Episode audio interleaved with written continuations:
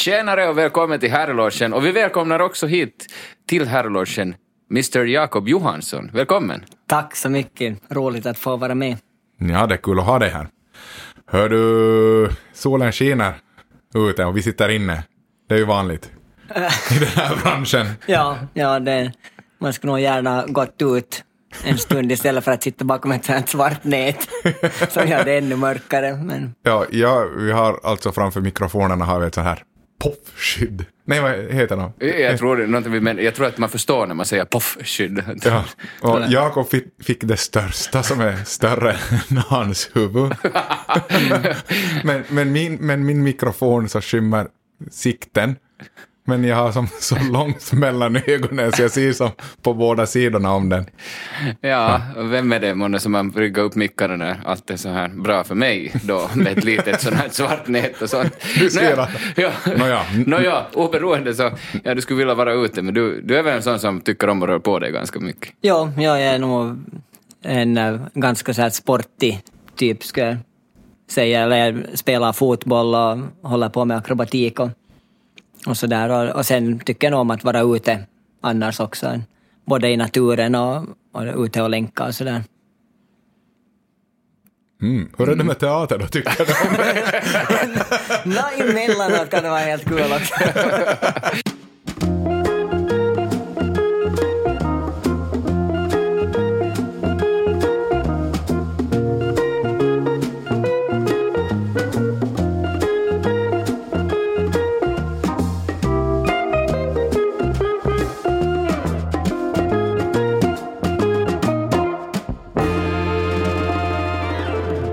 hur, Jakob, hur började din eh, teaterresa, om man säger det? Ganska konstigt faktiskt. Eh, jag var inte alls som eh, barn och ungdom intresserad av, eller inte sådär att jag själv ska hålla på med teater överhuvudtaget.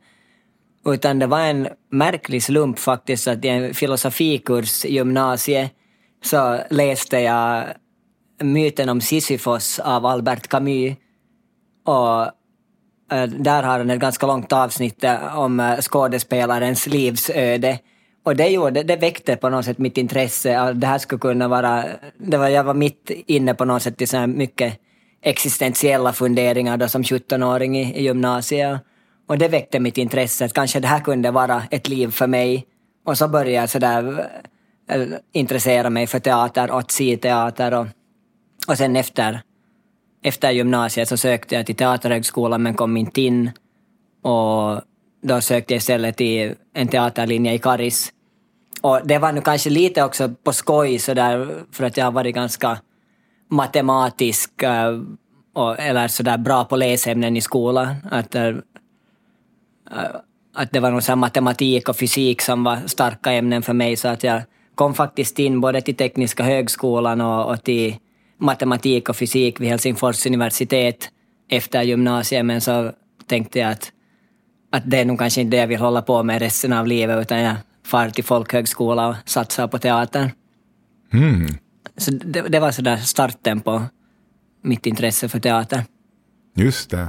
Den här, den här eh, texten, eh, var, var det någonting speciellt i den som, som någonting du minns från den? Att kan du sammanfatta vad som fanns där? Ja, det var alltså det att, äh, att man som äh, skådespelare så får man uppleva så pass mycket eftersom man kan kasta sig in i olika livsöden och, på, och få på det sättet uppleva lite mera av livet. Att man äh, kan på en kort tid få leva och dö på scenen som en person. Och och göra samma sak om och om igen på nytt jättemånga gånger. Och, och på det sättet lära sig lite mer om, om hur det är att leva på olika sätt, skulle jag säga. Det, det stämmer ju.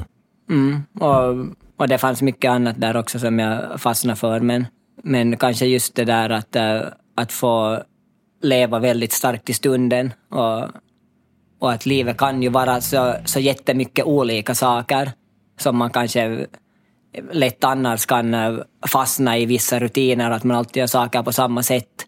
Medan man eh, som skådespelare får prova på att, att göra saker på så många olika sätt för en kort stund och sen, sen återgå till, till det vanliga eller till det ovanliga. Är det någonting du försöker det här, det här att inte fastna i, i, i samma hjulspår? Ja, ja det, det har nog alltid varit, också sen när jag började satsa mera seriöst på skådespeleri så har det nog alltid varit en ledstjärna att, att hitta någonting nytt när, det, när man gör en, en produktion, att man inte fastnar helt i samma, att man hittar en ny utmaning i, i den roll man gör eller i den produktion man gör. Att man inte gör allt på samma sätt enligt samma mönster utan någonting som, som känns spännande och, och nytt att utforska. Mm. Sen, du sa ju också att du håller på med akrobatik och, och, och det där, jag upplever starkt att du använder mycket av den kunskapen också i ditt skådespeleri. Ja, men det är också sånt som lite har, att jag har glidit in på det kan man säga. Att jag är akrobatisk var jag nog inte heller alls uh, som 18-åring ännu, utan det är någonting som jag så, tränat upp sedan att jag höll aldrig på med, med någon sån här redskapsgymnastik som ung, utan det det är sen som jag har börjat träna senakrobatik.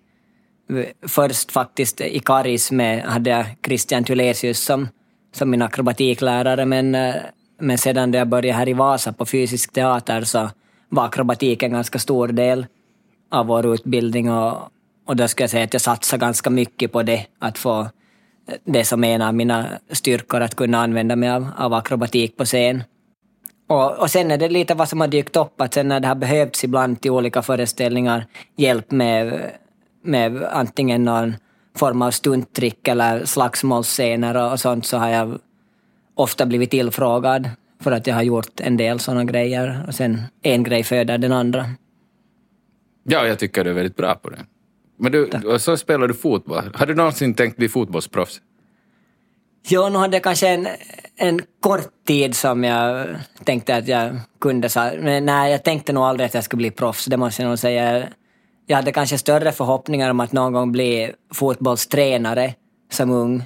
Så där att det, jag kanske insåg att jag inte riktigt ändå är där, att jag skulle kunna bli proffs fast jag skulle ha satsat på fotboll. Så att... Eh, men eh, men nu skulle jag kanske ha kunnat spela lite högre upp om jag skulle ha satsat när jag var yngre. Men, men istället så valde jag att satsa på teater och, och la faktiskt av med fotbollen redan där som 19-åring. Men sen eh, efter några år började jag spela på nytt. Då. Och tycker att jag har hållit ändå sådär ganska jämn nivå nu ända tills jag är 36. Så att... Ja, vi är ju glada att du satsar på teatern. Nu, just nu spelar du Lasse i Lasse och Maja här på Vasa Teater. Och hur, hur det där kom din teaterväg till, till Vasa Teater? När, när var du här första gången och hur mycket mm, har du gjort här? Mm. Första gången så var jag 2009 med i Den osynliga draken som var ett, eh, ett riktigt roligt projekt som vi gjorde. Det var Paolo Lin som var regissör och, och så var det jag och Lina Ekblad som var på scen. Och det var en sån föreställning som vi arbetade ut tillsammans med förskolebarn, att de var med och, och skapade manus till föreställningen. Och, ja, att vi improviserade tillsammans med förskolebarn och de fick hitta på vad de skulle vilja att det finns med för figurer och vad som kunde hända i föreställningen.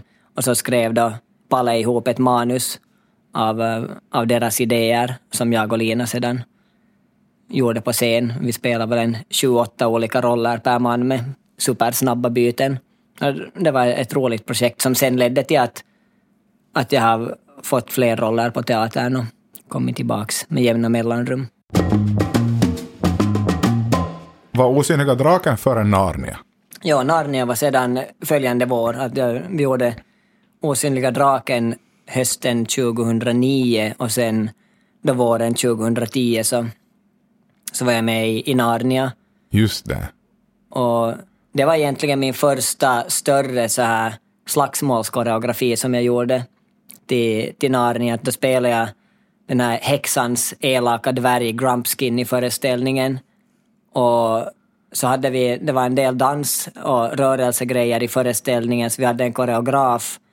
Men uh, hon hade inte sysslat alls med stagefighting tidigare. Och då skulle det vara då, uh, en ganska stor stridsscen och också en fäktningsscen som Jonas var med i. Mm. Och och då behövdes det ju, då kom först minns jag Vicke Idman och hade en fäktningskurs Och, men sen skulle det göras koreografi då till, till fäktningsscen och till hela det stora slaget där i slutet mellan alla, mellan den onda och goda sidan. Och då blev jag tillfrågad att kunde jag, eller jag minns inte om det sa att jag blev tillfrågad eller om jag erbjöd mig, men i alla fall så, så, där, så gjorde jag koreografi till, till de uh, slagsmåls eller fäktningsscener som fanns i föreställningen och det var en, en intressant erfarenhet. Alltså sen 2010, inte tror jag det är någon annan som har varit och uh, haft stage fighting med oss. Nej, Än du? nej, jag tror faktiskt, jag väl nog räknat där var en sex olika produktioner tror jag på Vasa Teater, sex eller sju som, som jag har hjälpt till med någon form av antingen stunt eller slagsmål eller fäktning till. Det är ju kul att det börjar som från, från en grej. Ja. Ja, och sen det att det, det finns inte så många ändå som sysslar med det i Finland.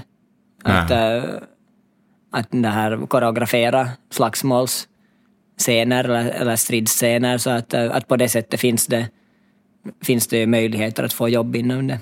Mm. Har, du, har du gått någon utbildning för det? Inte annat än att jag, alltså fyra år i fysisk teater och där så hade vi ju fäktning och ännu mycket mera kung fu. Så att äh, det är det som är, är grunden, äh, kung fu-träning och, det är också med vapen och sen äh, fäktning med värja.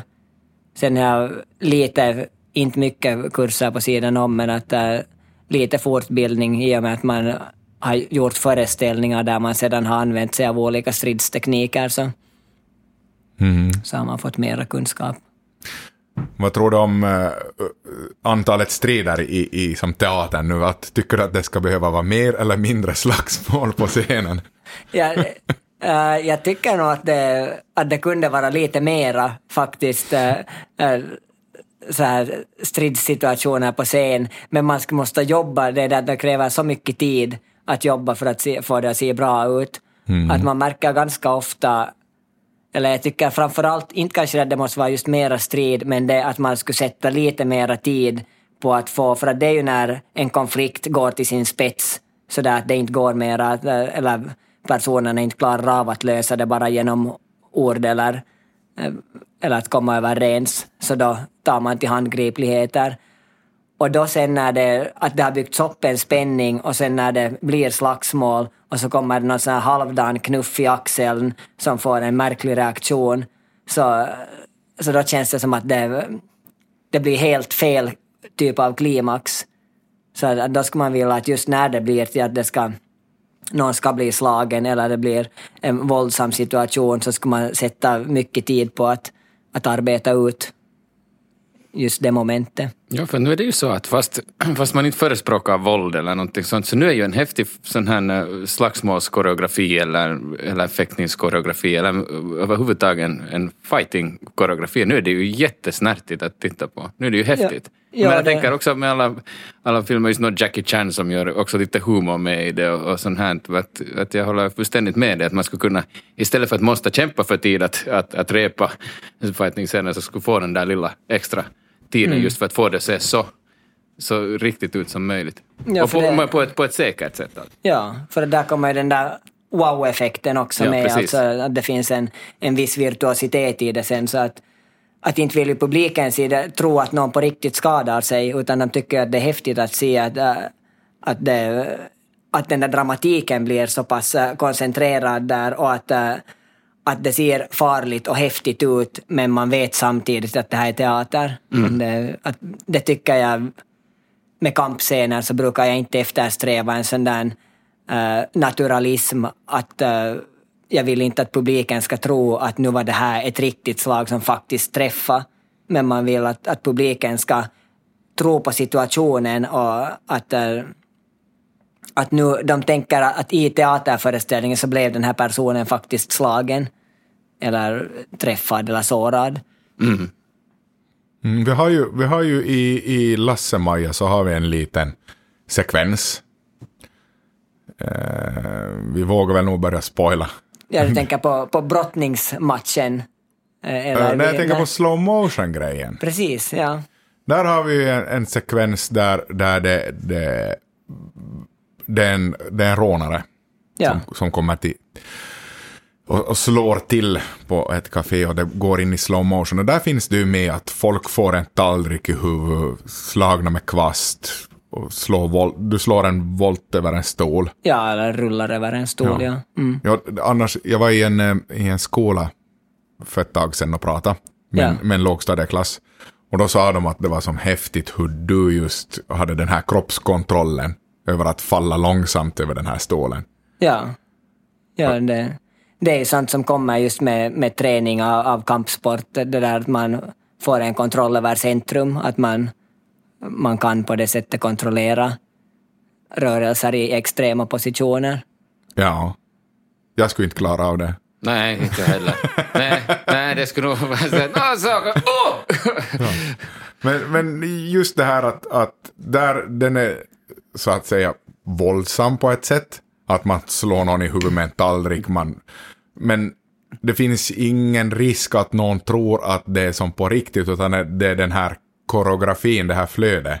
Just där är det ju det. Ja, ja det stämmer. Där, där finns den där virtuositeten, men eh, det är en tydlig förhöjning alltså från det naturalistiska.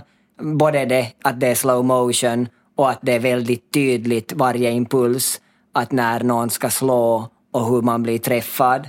Att det, och, och det tycker jag om, den formen, både om det är slow motion eller om det skulle vara i, i naturlig hastighet, så tycker jag om det där att man får se just upptakterna, vad någon är på väg att göra och reaktionerna, att de är tydliga.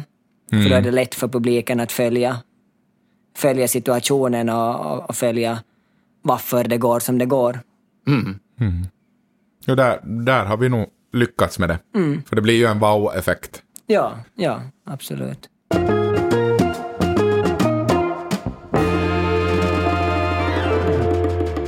Har du något som du skulle vilja ännu pröva på? Har du något, vad, har du, vad har du för drömmar och mål ännu inom teatern eller överlag?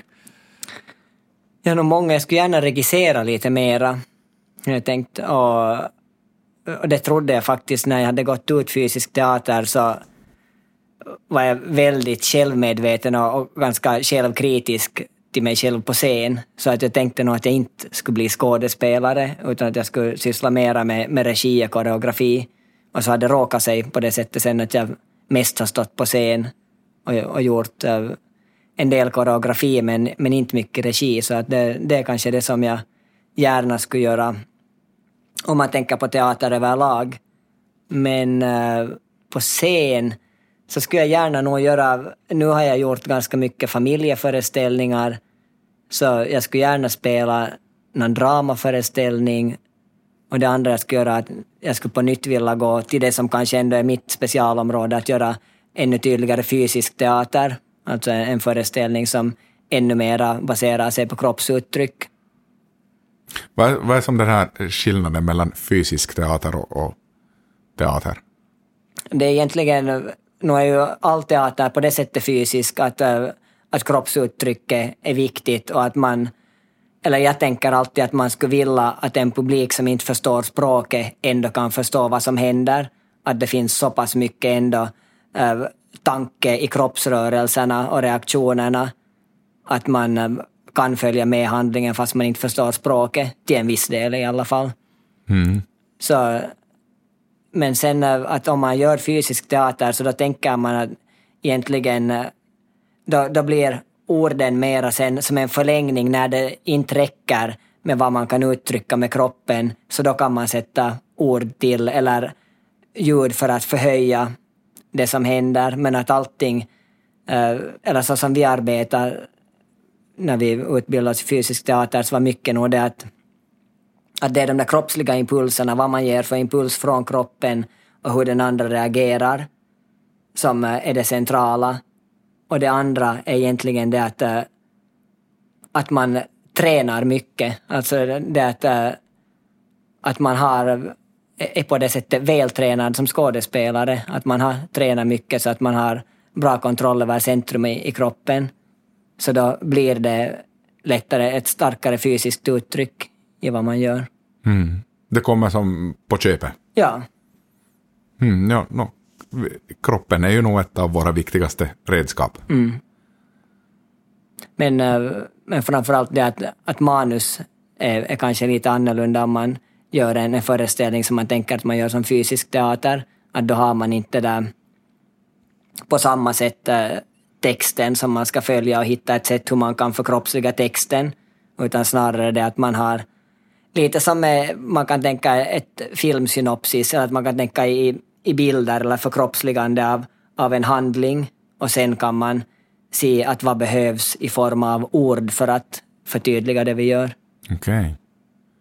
Går det att ta vilket manus som helst och, och, och stryka där att det här behöver vi inte säga, vi kan visa det? Ja, på det sättet kan man bra jobba. Och, och så gjorde vi mycket under vår utbildningstid faktiskt att vi gjorde föreställningar som En midsommarnattsdröm av Shakespeare men strök ungefär tre fjärdedelar av eller ungefär hälften, lite mer än hälften av texten. Och, och samma med, med grekisk tragedi, att vi gjorde av en sammanslagning av fem olika grekiska tragedier som komprimerades ner till en timme och 35 eller en timme och 40 minuter. Som ju då ska ha varit säkert 12-13 timmar speltid annars. Just det. Mm. Jag, jag kommer att tänka nu på den fysiska teater. Du gjorde ju um, den här Vit. Ja. Som jag åtminstone, den hade ju ytterst få repliker.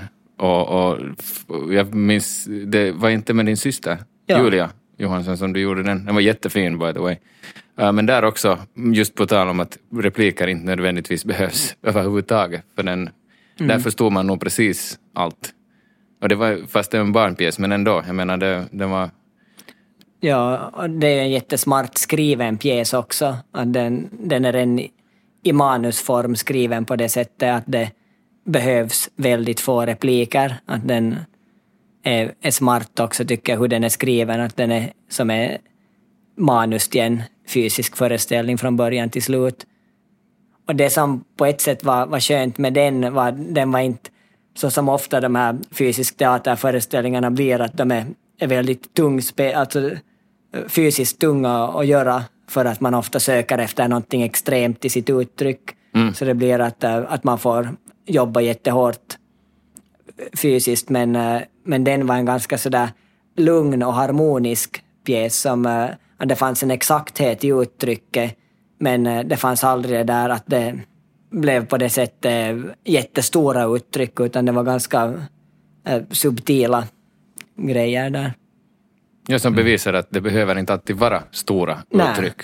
För, för på något vis jag har en känsla av att det, det eller åtminstone jag förut när någon sa fysisk teater så tänkte man genast just extrema uttryck och, och stora, Ja. st- stora uttryck. Alltså det, Ja. ja, att det måste inte alltid vara stora akrobatiska grejer och att man eh, reagerar fem gånger större än eh, vad man normalt skulle göra. Utan man kan göra det på många olika sätt. Och det är ju just det, när man nu talar om att vad är fysisk teater, så inte finns det ju någonting att, att fysisk teater görs på ett visst sätt. Nej. Utan det är bara det att man, att man helt enkelt vill fokusera på det fysiska uttrycket. Så då, då kan man ju kalla att det är fysisk teater. Ja, det, har man ju sett ett par gånger nå, att man har tyckt att det har varit lite för mycket, lite för mycket prat. Att det, var, varför visar man inte bara istället? Precis. Ja, det är också det där när man berättar om någonting som har hänt istället för att visa vad som händer. Att det är mera i nuet och direkt, att man inte på det sättet återger att, att nu kommer jag just in från det här mötet med den här personen och han sa det här och det här. Att man istället försöker att visa allt som är väsentligt för handlingen. För, jobbar du alltid som... När, du sa ju äh, tidigare att du, du varierar. Att, äh, på vilka sätt varierar du? Eller är det alltid som utgångspunkten fysisk teater och så är variationen där? Eller Mm, Nej, jag har nog, och jag försöker nog hela tiden att lära mig mycket nytt. Och det har jag ju nog känt att, att vi fick ju en väldigt, äh, på det sättet, tydlig metod att arbeta fysiskt då, från fysisk teaterutbildningen. Men eh, sen den första gången jag jobbade på Vasa Teater så kände jag ju att, att då har jag en stor utmaning att hur man ska få texten att komma naturligt och sånt. Så det har jag ju känt att att jag har lärt mig någonting nytt för varje produktion nästan jag har varit med i. Att, eh, att hur man ska arbeta med text så att det inte på det sättet känns uppstyltat utan att det blir en sådär naturlig reaktion och, och att det finns en klar tanke i vad man säger. Så, så det tycker jag att jag försöker att lära mig någonting nytt varje gång. Ofta får man ju bra tips också av, av kollegor eller, eller av regissörer. Mm. Ja, det är nog det här att jobba med många olika. Mm. Så det ger nog mycket. Ja. Vad, I höst, vad, vad har du på gång då? Jag kommer att uh, göra Sagan om den lilla farbrorn igen tillsammans med min syster och faktiskt med samma regissör som uh, Till vit, med Agneta Lindros som regissör och så är det jag och, och min syster Julia och Karla Fri på scen. Ja, kan man vänta sig ungefär samma som vit? Eh, det blir nog i samma stil, helt säkert. Att det, det är också en sån ganska poetisk liten berättelse. Så att jag tror att spelstilen kommer att vara ganska likadan, men att uh, en annan berättelse förstås. Mm. Och sen kommer jag faktiskt att uh, lite återgå till att regissera, Jaha. som jag hade förhoppningar om. Jag ska vara här på Smes UF faktiskt och, och regissera Farts, det tänkt. Åh, Den är på vintern den. Ja, det, det, blir, men det blir säkert att repetitionerna börjar under hösten. Och, Har ni bestämt vad? Eh, ja, fast jag vet inte om det är offentligt ännu, men Nej men det här Nej, men det här senare. sen- senare. Det är alltså det, vi, vi berättar inte åt någon. Nej. Ja, ja, men vad Ja. kul. Ja, det blir verkligen. variation där och. ja, ja det, det tycker jag ska bli jätteroligt. Mm. Regissera sommarteater för Korsholms teater några år. Ja. Men eh, då är det ju ändå tanken mer att det ska vara familjeföreställning, så det ska bli roligt att få göra riktigt renodlad fars. Ja, s- fars är svårt. Jag har ingen aning om regi, men som skådis vet jag att det är... Ja, Det är svårt och utmanande, men ack så härligt när man får det att funka sen. Ja. Det är nog inte det äh, Vad, ty, roligaste. vad tycker du är liksom, eh, de viktigaste egenskaperna man behöver för att göra fars? Det är ju timing som det handlar om att få... Och sen eh, att... Där är det nog viktigt med ganska stora uttryck. För att eh, det är ju ändå, en fars ska ju underhålla. Så att det, man vill att de där... Att reaktionerna når ut ända till publiken. Men annars är det nog mycket det att man i, i rätt timing kommer in och ut och reagerar. Ja, det krävs en, en viss musikalitet. Mm. Ja. Nej, jag tycker att det, bland de svåraste, och, men också roligaste, så är, är fars. Jag skulle gärna som skådis göra mera fars, om det bara skulle... Den här dörrsmällan. Ja, dörrar, dörrsmällars fars. Anställa Smäsby. Ja, ja Vi får se, kanske det blir, Kanske blir, blir lite... det är möjligt. Vi